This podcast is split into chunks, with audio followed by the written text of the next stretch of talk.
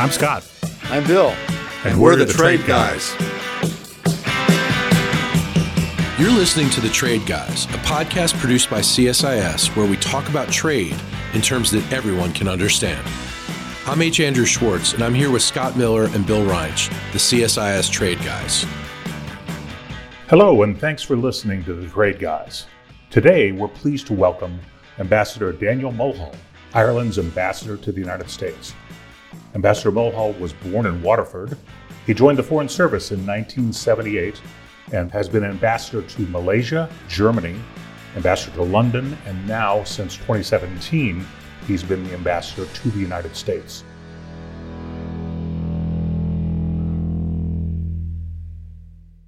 Ambassador, welcome and thanks for joining us. It's great to talk to you as always. Let's begin with a few questions.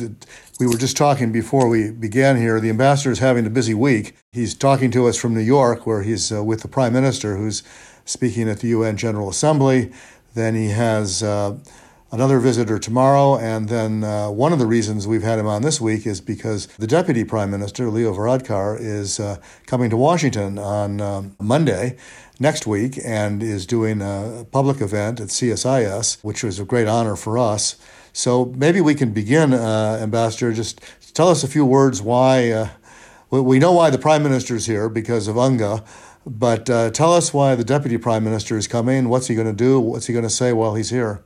The reason for um, Deputy Prime Minister's visit and indeed the visit of our Foreign Minister in the coming days is that America is one of our most important, if not most important, external partner. Of course, we're members of the European Union, which is vitally important for Ireland. It's the core of our of our foreign policy is our EU membership, but uh, America is an extremely important partner, both politically in terms of its support for the Good Friday Agreement and um, in coping with the consequences of Brexit. Indeed, just yesterday, uh, President Biden expressed his strong support for the Irish Accords and uh, his opposition to any uh, hard border on the island of Ireland. So America is a very important partner politically when it comes to uh, influencing the situation in Northern Ireland in a positive way. And of course, economically, our trade with the United States, our two way trade is uh, somewhere up in, in, the region of $150 billion. That's billion with a B. So it is an extremely important partner. And therefore, uh, while our people haven't been able to come here the last uh, year and a half very much, now that um, things have opened up again a little bit more and the UN uh, is meeting in person this uh, week, we have three visitors in the space of a week, whereas the embassy hasn't hosted a visitor for um, for more than a year. So um, this is a great return to face-to-face diplomacy. And I always say that diplomacy is a face-to-face business, although it can be done virtually, and we have had to do it over the last year and a half, largely in the virtual uh, sphere. But it's great to have visitors again uh, who can engage face-to-face with their American counterparts. Let's hope you're not out of practice. It's the most important part of our job in many days, so um, we're glad you're back to it. Now, Ireland is a very important trading partner of the United States, but also a destination for American investment. It's a astonishingly popular European headquarters, in particular, for U.S. firms. How's that been going, and uh, what would you what would you tell our listeners about the investment relationship with the United States and uh, its trends over the past few years? In my estimation, three factors have transformed the Irish economy over the last uh, 20, 30 years. First is our EU membership. The second is the educational revolution we've gone through, which means now 60% of, of Irish school leavers uh, complete university education.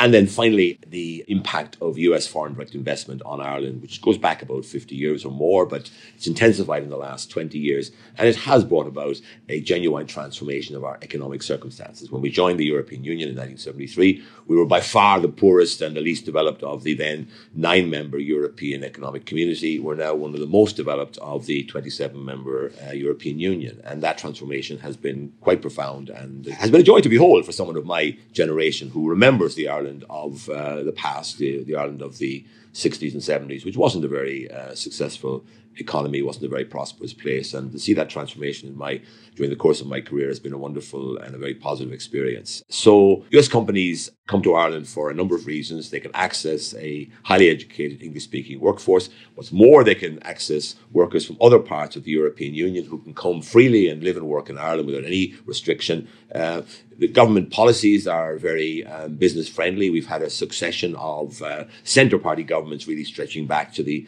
foundation of our state. And those governments have consistently tried to make uh, the environment in Ireland uh, conducive to investment. US companies make significant profits in Ireland and they transfer those profits back to the United States to the benefit of the United States economy, which is a good thing for, for people here in this country. Uh, and finally, of course, we have a, a, taxation system which we think is fair and transparent and which allows companies to pay a, a tax at the rate of 12.5%, but it allows them to innovate and develop their businesses in the way they've done in Ireland. Uh, and of course, membership of the European Union means they have access to a market of 450 million people across the European Union, the largest single market in the world. So those companies have have proven to themselves and to others that uh, Ireland is a very good place in which to do business. And that's why we continue to have a flow of investment into our country. Just uh, yesterday, AstraZeneca announced their first investment in Ireland. They're going to be employing 100 highly skilled people in a uh, project in Ireland which is designed to boost their uh, supply chain. So I think that the example set by companies like Apple, Boston Scientific, and those who are early movers in Ireland, uh, Intel, Packard, and so on, their their um, example has encouraged other companies to look at Ireland. And when they look at Ireland, they discover that we have a lot to offer, that we're probably the most attractive location in the European Union for US companies looking for a base within the European single market. In your comments, you, you said the magic word. I'm reminded as, a, as an old person of the old Groucho Marx show where someone says the magic word, the duck comes down and you get $100. We're not going to give you $100, but the magic word is tax. You alluded to the Irish tax rate, and that has become, as you know, a subject of controversy because of the OECD digital services tax agreement, uh, which Ireland has so far not joined in. And we've noticed that a number of your political leaders, including the prime minister and the finance minister, and actually Mr. Varadkar in the last few days have said something about that. Can you bring us up to date on what the Irish position is on, on the DST and where you think that's going? First of all, I, I have to, to explain that we are part of the negotiations uh, in the within the OECD on uh, a series of well, there are two pillars to this negotiation, and one involves a tax on digital services where we are on the same page as, as most other countries uh, on that particular issue. It will be costly to Ireland from a, the point of view of our exchequer, but we are willing to to um, to, to go along with those proposals which are uh, currently being considered within the OECD. The second pillar is where the uh, controversy arises, and that's the idea of a global minimum tax. And uh, the current proposal is a minimum, a global minimum tax of at least 15%. And we were not prepared uh, to sign up to that. But of course, we continue to negotiate uh, within the OECD. The negotiations are ongoing. Uh, there are further meetings due for next month, and we see we will see how the negotiation unfolds because you know these are complicated negotiations. I've been involved as a diplomat in uh, taxation issues within the European Union for you know more than twenty years now, and there's always been this sort of tax issue uh, on the horizon, and it's complicated because countries have very different attitudes and so on. Now there's a obviously a head of steam building up at the moment within the OECD, but let's see how the cookie crumbles as uh, as Americans would say. But but but clearly, we are committed to to our twelve and a half percent corporation tax rate. We believe that is a, that is a rate which which uh, which implies a fair degree of uh, tax competition, which we think is important because not every country is in exactly the same position. We're an island, after all, off the uh, coast of, of Europe. There's some, some negativities of being an island because you're not as close to the main markets as you would be if you were slap bang in the middle of the European mainland. Uh, so there are, there are, I mean, all over Europe, uh, countries have different geographical, uh, economic uh, situations, and therefore the idea of, of having the same tax across the European Union seems to me to be a fallacy, and we believe that we that our rate uh, is a fair rate, that it's a, a rate that that uh, allows for fair competition on taxation. But of course, as I said, we are part of a discussion within the OECD, which is moving forward, and uh, you know there's clearly you know uh, some momentum there, and we will be um, looking to find uh, solutions that uh, work for big countries, small countries, countries at the heart of Europe, countries in the periphery, uh, and so forth. There are different countries with different circumstances, and they, and they all need to be accommodated within whatever structure is devised as a result of these uh, negotiations. So there's still some ground to be covered, and uh, we uh, we will certainly be looking to ensure that for the future, Ireland is an attractive location uh, for U.S. foreign direct investment for many reasons, including having a fair and transparent corporation tax system. Isn't the real negotiation within the EU? I mean, the the OECD is, you know, putting the final touches on the thing, but uh, as I recall, the EU needs unanimity to move forward on this, and uh, there are three countries that uh, that have not yet uh, joined the consensus. One of which is you. How is that going when negotiating with your uh, the other twenty four, if you will? The negotiations are within the OECD because the United States is a, is a huge player in these negotiations. So it's it's not fair to say that these negotiations are within the European Union. What is the case is that the European Union is a, a treaty based body where we agree to share sovereignty, a pooled sovereignty in areas defined by the treaty. And taxation is an area where unanimity is required. So when it comes to measures to be taken or European laws to be devised, unanimity is required for issues to do with taxation. And we've always, uh, and for example, on the digital services tax, when that was first proposed there a few years ago, Ireland was one of the, the key countries that uh, stood up against that proposal and indeed eventually formed an alliance with a number of other countries sufficiently strong to uh, convince the Commission that uh, there was no uh, future in that proposal, and that's why the issue has gone into the OECD. We've always said that that uh, taxation issues have to be dealt with in a broader environment, not just in the European Union, because there are other countries in the world that we have to also get on board, and in particular the United States, which is, after all, uh, still the world's leading economic power. The impetus for resolving this in connection to the digital services tax is relatively new. The OECD work on tax is not new at all. I remember almost 15 or 20 years ago in the private sector with the OECD's project on what, what they called unfair tax competition. I always wondered unfair to whom, but be that as it may, this has been going on for a while. Do you see a resolution in the near future, uh, or how would you handicap the talks at this point? The first thing to say is that this is an ongoing process, as you say, and there have been a number of, of iterations of the OECD's work on uh, taxation. And we in Ireland have made multiple adjustments to our tax code in order to ensure that we are keeping pace with uh, best practice uh, internationally. And we are continuing to, to, you know, to work intensively on the taxation brief with our partners across the OECD and within the European Union in order to see if we can come up with an international uh, code uh, in this area which is fair to everyone, including countries like Ireland, that uh, we believe uh, that our tax policy has had a very beneficial effect in enabling our economy to develop to the point that it has developed to. But as I always say to people, you cannot put the Irish success story down to a single factor. All stories have multiple strands that feed into them. And in the Irish case, my view is that the number one factor in the Irish equation is our investment in education, which at the time when it started back in the 60s was controversial because we were educating people uh, to emigrate. Now it so happens that today's economy uh, puts a premium on uh, having an educated workforce, and an educated workforce gives you an advantage in terms of attracting high quality foreign direct investment, and that's what we've done. And the tax system has been uh, a part of that, the fabric of what Ireland offers to foreign companies. But for me, the two key factors are the quality of our workforce and our access to European markets. And for Americans, I think it's both of those factors. Uh, and also, you speak the same language, more or less. That is important because I always say to Americans, you go to Ireland, you can talk to your lawyer in your own language.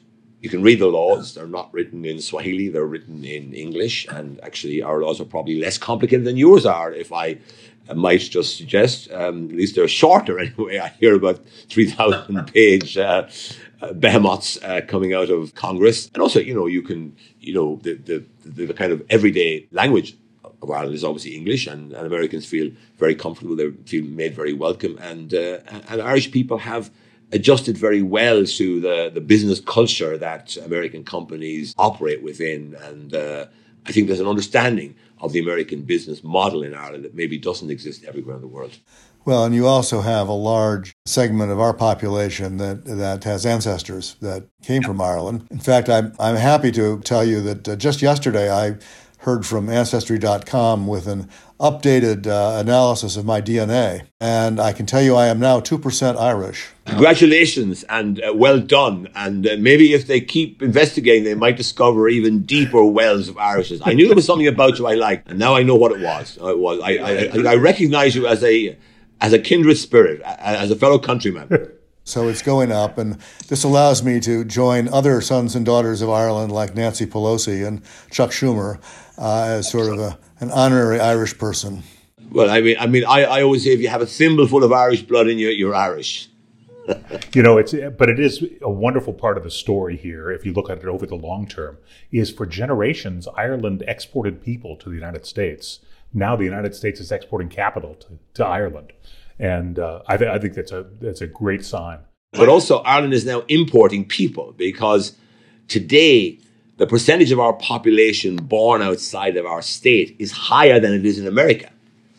Uh, we have 17% of our population now born outside of Ireland, and most of those come from other European Union countries, particularly Poland, Lithuania, Latvia, Romania, Bulgaria but some come from further afield. And it has transformed our demography. And just uh, last week, our statistics office uh, announced that our population has exceeded 5 million for the first time since 1851. Obviously, we had the great famine of the 1840s, which reduced our population catastrophically, but we're now at least recovered to the point where we are back to where we were more or less in 1851. Has the immigration become a political issue? Are, no. the, are the immigrants welcome in Ireland? I mean, look, who knows what people individually uh, may think about uh, these things, but in the public square, as you say in America, there's no politician of any standing, there's no political party that has tried to make an issue of immigration, that has tried to stir up fears in Ireland about the potential impact of immigration. So, so far, so good, I would say. Irish people seem to be resistant to that strain of anti immigrant sentiment that finds expression in so many countries these days. Uh, we should learn from you. I think it's because Irish people still in their heads they think of Ireland as a nation of immigrants, and they they have they know the story of the Irish being discriminated against when they went to other parts of the world in the past, and we don't want to make the same mistake in Ireland by treating our people from other countries in a negative way. So I think there's a resistance to sort of the blame the immigrant kind of uh, philosophy that uh, other countries have embraced, sadly. Let's talk about Brexit, if, if we could, Mr. Ambassador, and mostly because obviously Britain's departure from the European Union created problems for for Ireland in a number of ways, and uh, they're still somewhat unresolved. At the same time, it appears that your merchandise trade with both the UK and Northern Ireland are in pretty good shape. What should Americans know about the Brexit and, and the relations between the UK and uh, trade relations with the UK and Ireland, and how, how should they view this over the next several months? The first thing to say is that from an economic and trade point of view, Brexit is not a good idea. Brexit is a political project. It uh, responds to um, certain attitudes that uh, have taken root in Britain, which have made them feel that membership of the European Union is not consistent with their national identity, which I think is a sad situation. And I, I think a lot of British people um, don't agree with this. And uh, as you know, the majority in favour of Brexit was quite narrow, um, but it was a majority. So the British government have proceeded on that basis, and, and they're perfectly entitled to do that. But the economic consequences of Brexit are beginning to uh, be felt in Britain now uh, with various scarcities and shortages because the bottom line is that under the single market, you had seamless trade. You had, it was like operating within the United States. It was seamless trade between the 28 countries when Britain was a member of the European Union. Now that Britain has left, even though there's a free trade agreement between the UK and the European Union, there are still procedures, regulations to be paperwork and so on, bureaucracy to be gone through. And that, of course, as we all know, is a barrier to, to trade because um, the, the um, these technical barriers to trade are, are always a problem everywhere in the world. And, and usually agreements try to deal with them, but it's very difficult to do so. Uh, trade and services, of course, is not covered by the free trade agreement. So across the board, there are a lot of problems. Now, trade between the UK and, and the EU has has gone down overall. Okay. Now we don't know whether this is a temporary phenomenon, uh, adjustment uh, process, getting used to new arrangements, or what, or whether this is a permanent feature. But remember that last week, the UK decided to postpone until next year the introduction of controls, of, of, border controls on trade coming into Britain from the European Union. That tells you, that tells its own story. That tells you that they know that these arrangements are going to impose a further burden on the British economy, and they want to avoid that, and they're trying to find ways of mitigating those problems. So, Brexit economically makes no sense. The idea that you can compensate for losses in your near neighborhood by having trade agreements with far flung countries around the world seems to me to be an illusion, but this is something we'll only be able to prove or otherwise in the fullness of time. In the short term, trade between my part of Ireland, between Ireland and Northern Ireland, has boomed.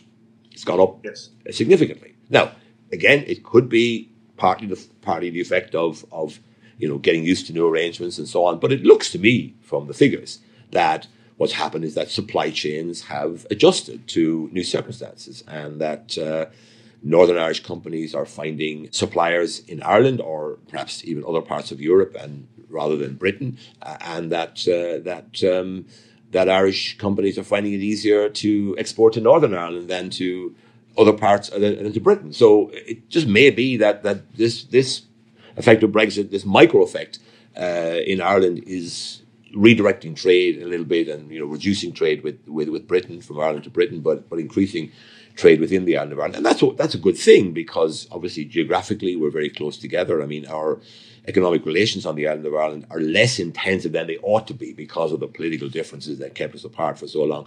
And if this process leads to more north south trade, that can only be a good thing for my part of Ireland and indeed for Northern Ireland. Now, of course, there is political controversy uh, surrounding the arrangements that were agreed last year by the British government and the European Union to govern uh, the situation in Northern Ireland when it comes to uh, trade with the European Union and to maintain an open border on the island of Ireland. The British government committed to maintaining an open border on the island of Ireland in perpetuity, which is what we wanted, what the EU wanted. But in return for that, they had to agree to a set of of controls, not a border, but a set of controls on the Irish Sea so that goods coming across from Britain didn't illegally go into the European Union, circumventing the regulatory regime and the customs um, union uh, provisions. And uh, unfortunately, uh, the British government has um, been unwilling so far to to implement those arrangements and is talking about uh, walking away from the agreement, which of course would cause a major political problem uh, between the EU and the UK. Um, our hope is that the two sides can find pragmatic solutions because we're committed to this protocol. We think it's the only way of uh, ensuring an open border on the island of Ireland and giving Northern Ireland the advantage of having access to the European Union and also to the UK single market. But uh, we are flexible when it comes to implementation. If there are problems about how these controls are being managed, those can be smoothed out. We don't want to see anybody in Northern Ireland suffering. We don't want to see Northern Ireland businesses suffer. We want to see them thrive and prosper under these new arrangements at uh, the open border on the island of Ireland and full access to the European single market. So we're so we're we're, we're more than happy, and as is the European Union, to have the protocol implemented in a flexible way that minimizes disruptions for Northern Ireland business. But but the bottom line is that the protocol has to be adhered to and it can't be it can't be scrapped or renegotiated. And that's where the current situation uh, rests. Um, I know yesterday, as I said at the beginning, President Biden expressed strong support for for the Irish Accords, which includes the Northern Ireland Protocol, and he also expressed a strong desire to maintain an open border on the island of Ireland, which is what we in Ireland uh, earnestly wish to do, and which is what the European Union is trying to do by bringing in this this um, special arrangements to cover Northern Ireland. Well, these things are always complicated, but uh, at least there's a glimmer of hope that traders in the north of, of, your island are finding partners in the south, and vice versa. That's uh, that's something to, to to look forward to progress on. It is. Well, it is. I mean, look, geographic. I mean, as you know, as you know, geography drives trade. Who are America's two biggest trading partners? Mexico and Canada. They're not the biggest countries in the world. They're not the richest countries in the world in the case of Mexico, but they're close by, and that's why they are biggest trading partners. And the same is true for us. Uh, our trade with Northern Ireland was was stunted for a long time by political differences that made Northern Ireland turn away to some degree from from the rest of Ireland and maybe made our people wary as well. During the troubles in Northern Ireland, there was maybe a limited amount of, of contact.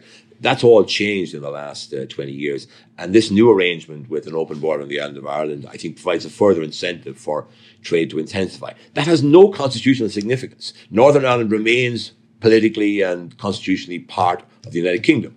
It simply has a special status when it comes to its links with the rest of the European Union through Ireland. It's Northern Ireland is not a member of the European Union, but it has special rights vis-a-vis the European Union because of its position on the island of Ireland.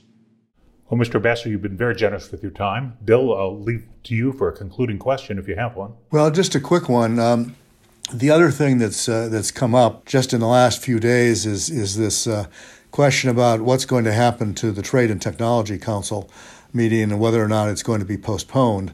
Uh, I'm not sure there's been a decision yet, but this is, seems to be uh, mostly in reaction to the U.S. announcement about an agreement with Australia, which the French have uh, taken exception to. What's your what's your sense of what's going to happen? As, I mean, this this was a European initiative in the first place, the Trade and Technology uh, Council. I would think it's probably something that that uh, your government would support, since it's focused on, on a lot of technology where I think Ireland has some advantages. How do you think this is going to play out? Is this going to, is this a short term blip, or is there going to be a, a long term uh, difficulty here that we're going to have to deal with? Transatlantic relations are, are, vital to America and to the European Union, and they must be moved forward. And they have moved forward in recent times with the resolution, more or less, of the Airbus Boeing dispute with the freezing of uh, EU tariffs in, in response to the aluminum and uh, and uh, steel tariffs imposed by the United States. So, so on both those fronts, progress has been made. The Trade Technology Council is a further effort to deal with issues that uh, we think can move the agenda forward. And I mean, my view is that the EU and the US have so many things in common that it makes no sense for us to squabble over uh, trade issues, and therefore this council is an opportunity to for both sides to get together and to tease out some of these issues and to come up with solutions that would strengthen both of our economies, both of our trading systems in, in the wider world.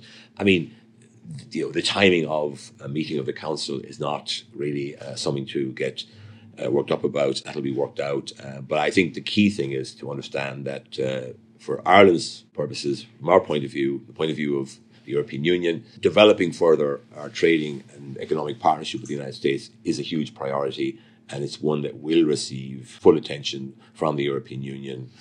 Whether whenever this Trade and Technology Council uh, meets, I, I, I, don't, I'm not privy to to discussions about timing or, or possible postponements. I just don't know about those, but I do know that there's a strong commitment on the part of all European Union countries to intensifying our relations with the United States and to putting the, the tensions of the last few years well and truly behind us and moving forward together. Because remember, both the United States and the European Union now uh, live in a wider world where we no longer necessarily decide the rules of the game. So if we're going to protect our interests, uh, promote our values, uh, we're going to have to work together more and recognize that the world has changed and that we need to change it too. Well, that's a positive note to end on. Thank you for coming, Ambassador. Scott, over to you. We really appreciate your time on this very busy week, and you're welcome back anytime, particularly now that you know that Bill is part Irish. You would have a, a, a forum at your convenience. So thanks for joining us. I want regular updates on the Ancestry.com um, with uh, reports on Bill's heritage. Thank you for talking to me. Thank you. Bye bye.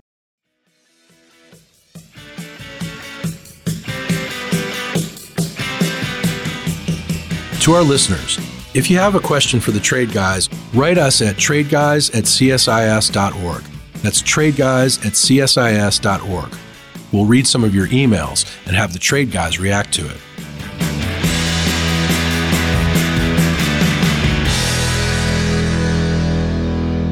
You've been listening to The Trade Guys, a CSIS podcast.